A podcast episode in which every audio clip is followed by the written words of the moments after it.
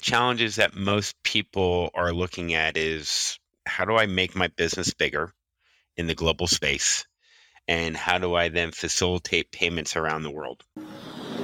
The most common cause of bad customer experience isn't that high tech. It's embarrassingly simple. Yep, it's answering questions. In e commerce, it's really easy to get bogged down with common questions, whether that's where's my package? How do I return or exchange this item? Or just to cancel a subscription. Solvpath is an AI driven customer support system that enhances the customer experience with visual formats and self serve technology to empower your customers to handle their own support requests. Get the best customer support system for your business. Get Solvpath. Get started by visiting getsolvpath.com. You're now listening to FinTech Confidential, bringing you the people, tech, and companies that change how you pay and get paid. Be sure to subscribe to FinTech Confidential on Spotify, Apple Podcasts, or your favorite podcast player by going to podcast.fintechconfidential.com and sign up for FinTech Confidential information at access.fintechconfidential.com. Welcome to the show. I'm excited to have you on to discuss global payments and currency risk management. But before we dive into deep end, why don't you share with us how your decades long career in fintech started and how you came to be appointed the CEO of Moneycorp Americas back in 2018? Thank you, Ted. A pleasure to be here. Yeah, so I'm 39 years in the cross border international payment foreign exchange space. I actually started my career at Kennedy Airport in New York selling currency to people traveling overseas. I worked 2 to 10. So would roll in about 1.30 we pick up all our money and we'd be dispersed through the international arrivals building that had air france and back then you still had the german mark and the french franc and the greek drachma and the italian lira so you name it we sold it and that was a great kind of learning ground for me to learn about this business and then from there I, I, worked 25 years for the combination of Deak Perera, Thomas Cook, and Travelex, where you name it, I did it from retail to our wholesale group, which was our traveler's check business. And then we started delving into this corporate foreign exchange the back of retail branches, we would go out to local businesses uh, who were dealing with their banks at the time. And we realized that they were being underserved, overpriced, not in a very proactive approach. And we created this corporate payments business, which is now flourished to numerous non banks providing these services to small to medium sized businesses that's grown into the enterprise space where we help them with integration. So you can start at the bottom in this business and find yourself at the top if you work hard and learn the trade. So it's been a nice ride. Oh, wow. Yeah, that's crazy because, like, with myself, I started out feet on the street. I was the guy that was helping the merchants fixing their credit card terminals. I totally get it. And, and that is exciting to see that fintech it really has that leveling the playing field type scenario. And you and I both started before it was called fintech. I'm just glad we actually have a name there was. There was no fintech in 1984. We were handwriting tickets with a calculator figuring out exchange rates and how much money you need to pay me in U.S. dollars. The calculator was the tech. I got it. exactly. Uh, with with MoneyCorp being a global company, um, what is the focus on the Americas group and what does the success look like? We've had some tremendous success over the last three years, basically taking a business, doubling it both from a top line perspective and from a bottom line perspective. And quite honestly, that comes with it people. To me, this is a people business. It's all about having the right people in the right roles who understand the business, who can articulate value to our customers. And it's moving from what was traditionally an FX brokerage business, which is in my mind, a price play. Hey, I can beat the bank on their exchange rates. I can waive your service fees mm. and really a price play.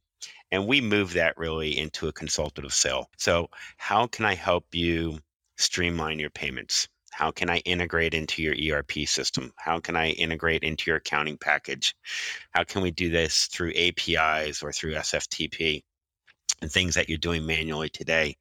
And then you look at risk management. How do I go in and help you create an FX policy statement to take a look at foreign exchange risk when it comes to your balance sheet or the amount of euros that you might have exposure on an annual basis and what's the best way to protect yourself um, against your budget and what your expectations are in order to pay that. So those require individuals to go in and sit down whiteboard, have conversations that is just not about dollar up, dollar down, let me give you a better rate, but what is your process and how what does good look like? And really sharing industry best practice with our customers. That's great, especially with that consultative approach. I, I bet that with the current sanctions on Russia, you are really helping them manage this elevated risk what does it mean for the volatility of the broader market, international payments with with these things we've got going on right now? It depends on what side of the market you're on, Ted, obviously. But and as long as you don't have a huge exposure to Russian rubles, you should be okay. Because the dollar has actually increased um, since the conflict has occurred. And many of our customers are taking advantage of certainly several month lows or highs within the dollar. The euro is now at an attractive rate where we actually have a lot of activity with our customers who are taking advantage of the dollar being so strong against the euro and the pound. Most of our customers are doing buying versus selling. So they're buying that foreign currency. So as the dollar is strong, they like to take advantage of that and start hedging. So our hedging activity has gone up quite a bit. The amount of conversations that we've had with our customers engaged in looking at their exposure has gone up quite a bit. Our integrated business really hasn't changed because they make those payments every single month. So they might have a thousand payments. They're going to make them regardless. But it's really our hedging business that I would say we've had about a 30% uplift since the conflict in terms of the amount of activity that we're doing. And certainly companies are becoming much more aware when they see the Russian ruble dropping by 30%. Well, what other currencies do I have that might have that volatility that I I need to make sure that I'm protecting myself against? Yeah, I for me, as, as we discussed prior to to hopping on and hitting the record button, I, I remember working uh, in cross border and FX, and Argentina always seemed to be the one that had to spend and Brazil. So much yeah, well, Brazil was a little interesting because of just the. I, I did cross border and moving the money across the borders, and with Brazil, it's a little bit more complicated than just moving it like like you can with most countries. That is true with that going on, that sounds fantastic that you guys are able to help them hedge better, be positioned to to make the right moves. What other challenges do you see in the global fintech markets, and how is MoneyCorp positioned to really solve for those problems? The challenges that most people are looking at is things that we talked about earlier. How do I take my infrastructure and create economies of scale? Meaning, how do I make my business bigger in the global space? and how do I then facilitate payments around the world? And most of that is really driven in the type of payment rails. So in since the conflict, there's been a lot of info on Swift. So people who had no idea what Swift was historically, right, are now going, oh, what's this Swift? What's this banking system about moving money around the world? So Swift has probably gotten more press in the last three weeks than they've gotten in the last 30 years. But Swift is just one payment rail. And Swift is traditionally a very high, from a cost perspective, very high cost payment rail. And one of the things that we are doing as a business, and certainly in the fintech space, is there's other ways to make payments. So there's alternative payment channels like Venmo, PayPal, pay to a card, pay to a bank account, which is traditionally kind of a Swift payment. But there's also low value payment rails. So in the United States, we use ACH, and those are cost companies 10 cents to send an ACH. Where if you send a wire through your bank, it could cost you $30, right? The same applies to cross border payments. You go through SWIFT, and there's an intermediary bank, they could do a lifting fee on that payment. The beneficiary bank gets that payment. They do a lifting fee on that payment. So you send $1,000 and it goes through an intermediary bank and then goes through the correspondent bank and the beneficiary bank, $30 could be lifted from that payment. Mm-hmm. If I send that same payment through, say, SEPA, which is the low value payment rails in Europe, that'll cost me 15 cents and they'll get full value. So instead of 970 euros winding up in someone's bank account because it went through Swift, we can send it through SEPA and they'll get a thousand. And they've actually speeded it up now. You can actually get those done many times, same day and next day. And that's just one example of hundreds, regardless of where you are around the world. In the Philippines, for example, when we are paying crew members of uh, cruise ships, right? So seafarers who are getting payroll, and many are from the Philippines, we actually can get payments to the Philippines in an hour and hitting their bank account in an hour. And it costs us 20 cents as opposed to a Swift payment that gets there in Philippine pesos two days later and could be charged. One, I'm charging the seafarer $30 to initiate it, plus there's $30 being deducted out of it.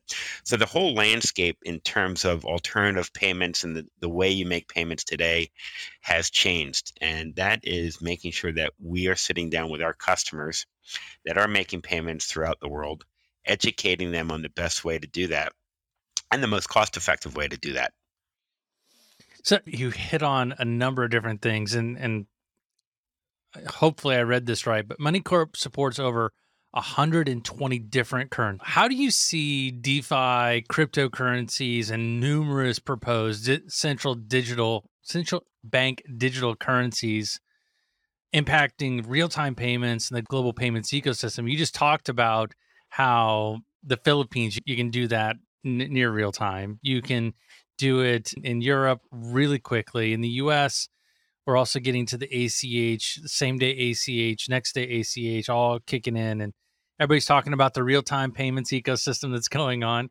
So, help us understand how is the DeFi side of the house really impacting the overall real time payments ecosystem? So, so digital currencies is definitely that's future, and that future is coming a lot sooner down the track than I think most people recognize or even understand. They're using blockchain technology, which is real time ledger movements. So literally, I could press a button right now, and Ted, you now have that money in your account. That's powerful.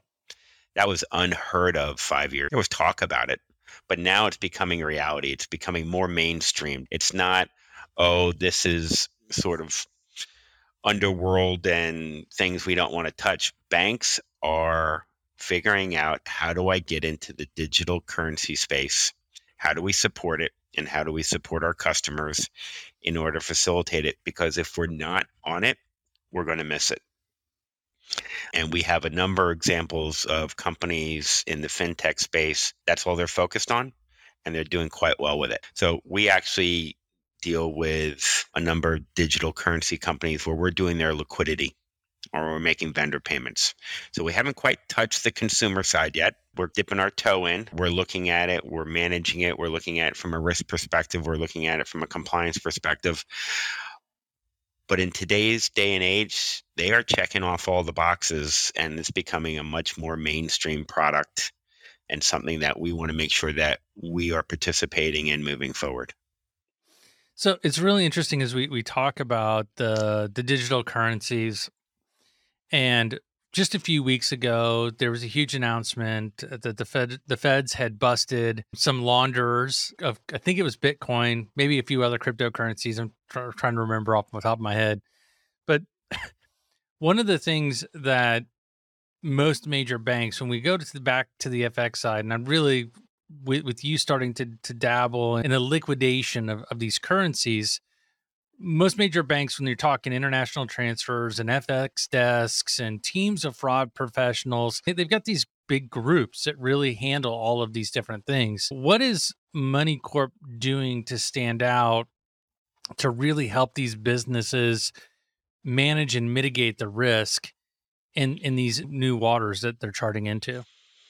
Yeah, we're not unsimilar to a bank in that regard. So we have dedicated compliance fraud teams. In fact, MoneyCorp operates in two jurisdictions as a financial institution or a financial institution in Brazil with MoneyCorp Banco de Cambio and also Gibraltar as MoneyCorp Bank. So very much when we look at our compliance and our fraud regimes, we're pretty much across the group doing the same that our banking counterparts will do. And what we're doing again, very much like sharing best practice with our customers on the best way to initiate a low value payment or how to integrate into your ERP system, we're doing the same thing as it comes to starting to work with digital current and what we're comfortable with. And in many cases, we're looking at their compliance regimes and their fraud controls to make sure that we're comfortable with them. And if we are, we're willing to do business to a certain extent. And if we're not, we won't. So we do enhanced due diligence on these type of customers. We then share that with our customers because again, our customers aren't dealing with digital assets through MoneyCorp. They might be doing it through someone else. The only thing we're really doing is we're working with digital currency companies when they're flush in euros and they got 10 million euros and they need to move them into dollars. So, in terms of helping our customers understand what they can and can't do in digital currencies, we're not quite there yet. And so we actually refer them to partners that we have that we're actually working on the liquidity and we actually point them to them because they have the expertise in that regard. So when we start, uh, and, and I totally get that with the digital currencies because that landscape is changing. I about said daily, but it's really an hourly rate, right? At this point, what types of things? excuse me.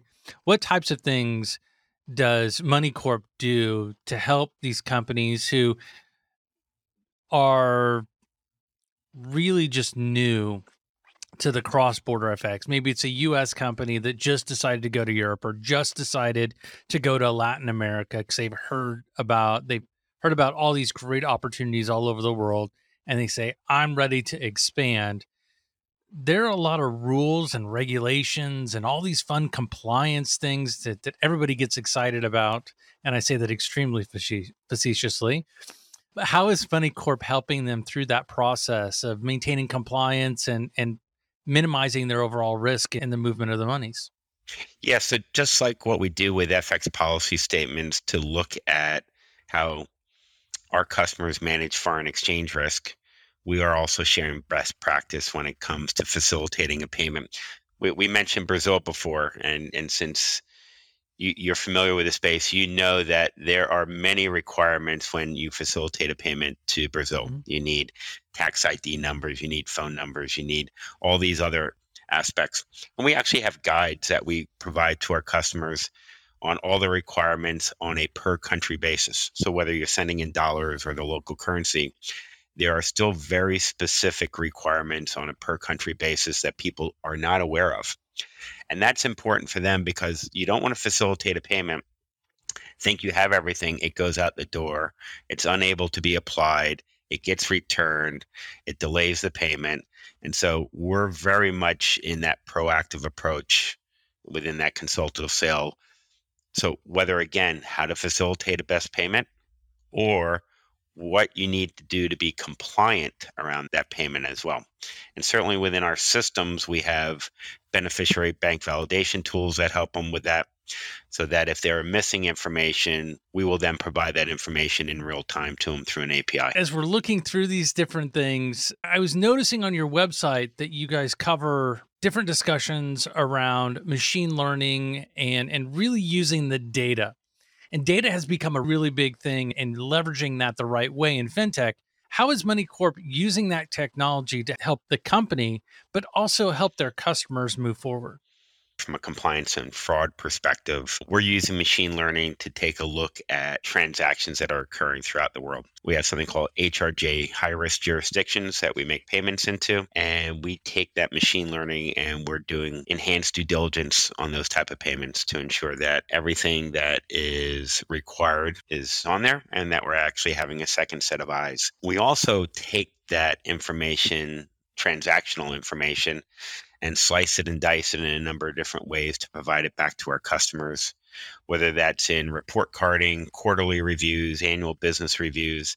And we share with them that data so that they can go through and make proper business decisions on their payments or their risk management. And we provide that in a very detailed document that we then share with them on a consistent basis. So, machine learning and AI has definitely helped our business go to the next level and has made us, again, taking that consultative approach. We're being very proactive with our customers and sharing that data with them to help them make proper business decisions. That is great. We talk about data a lot and how we're leveraging that to help everybody. And it's really interesting, especially when you talk about those high risk jurisdictions and really understanding how do we mitigate a lot of those risks that come into play. I, I do want to ask a question. This is something that that happens a lot in, in my consulting business when I'm helping companies that are in US based that hear about all these we talked about earlier hear about all these opportunities outside the us how does moneycorp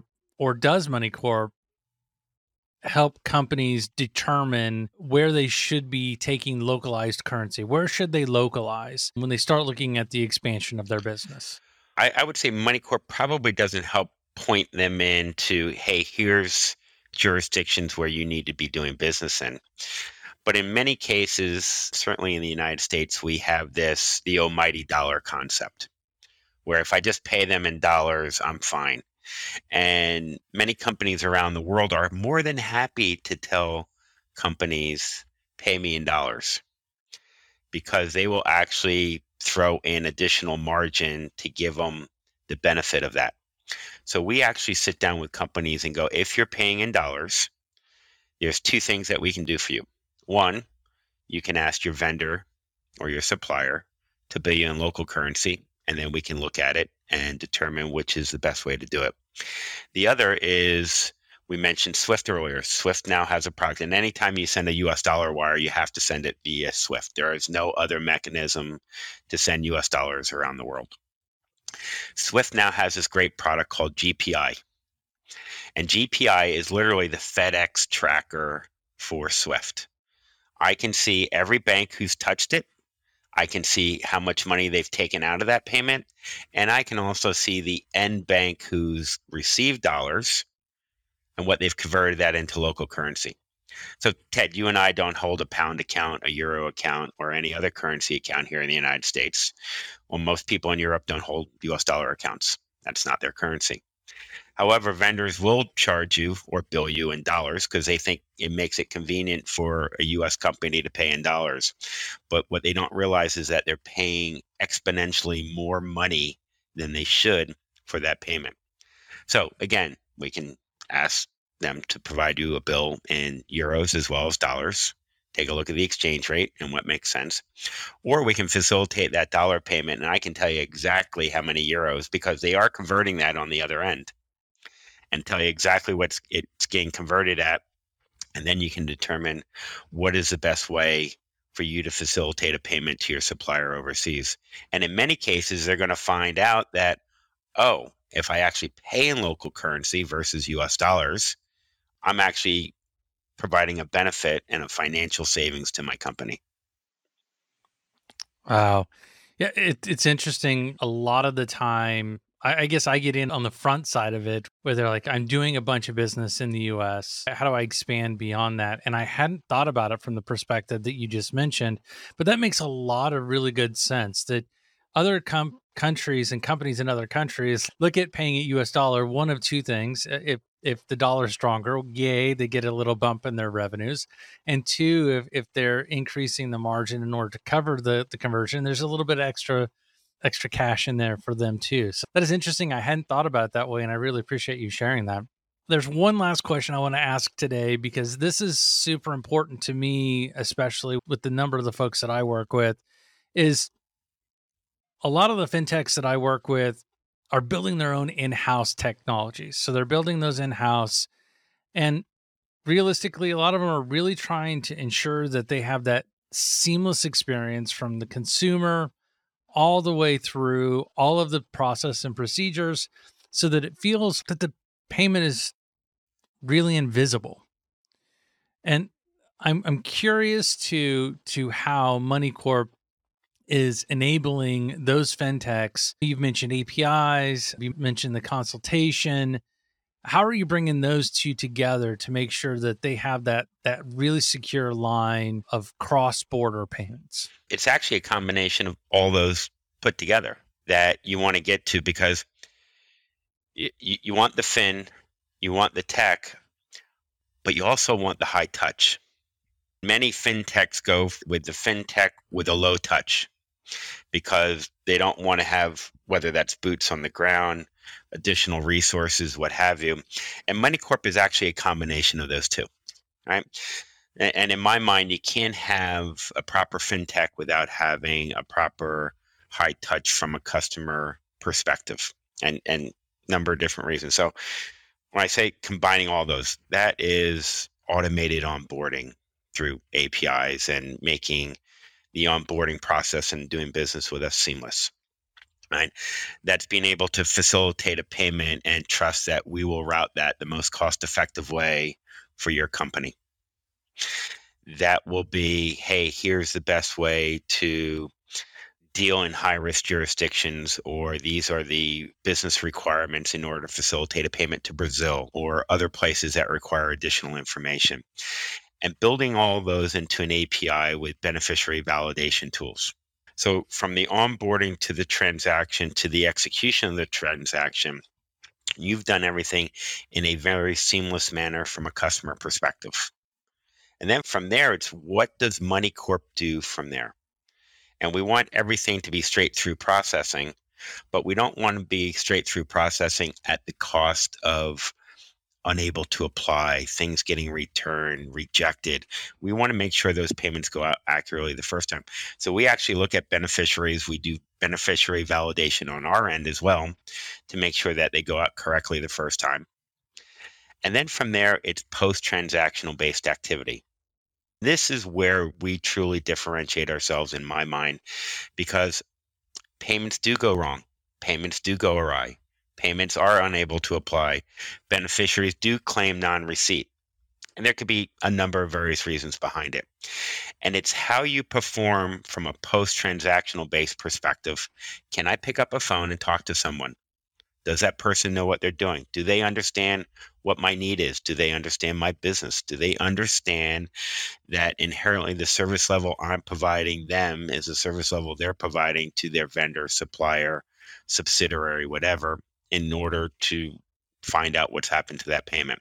So it's com- it, it's combining the fintech with the high touch approach that to me, we've put the balance together to figure it out properly. Fantastic. Bob, you've answered all of my my deep dark questions about Moneycorp. Is there anything that I should have asked that I didn't ask and that that the listeners and viewers would want to know about MoneyCorp, how to get started with MoneyCorp, whether it makes sense to get started with MoneyCorp? Thank you, Ted. Reach out to moneycorp.com we are a global organization that has entities all around the world.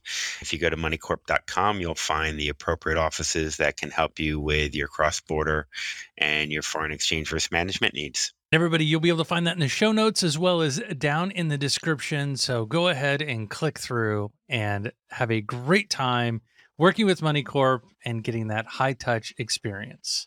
Bob, thank you for hopping on this early in the morning and uh, really glad we were able to get together on this. Thank you, Ted. Be sure to subscribe to FinTech Confidential on Spotify, Apple Podcasts, or your favorite podcast player by going to podcast.fintechconfidential. Our show notes in each episode are available at www.fintechconfidential.com, and you can get FinTech Confidential information by signing up at access.fintechconfidential.com. If you want to be a guest on FinTech Confidential, submit your application at guest.fintechconfidential.com. FinTech Confidential, bringing you the people, tech, and companies that change how you pay and get paid.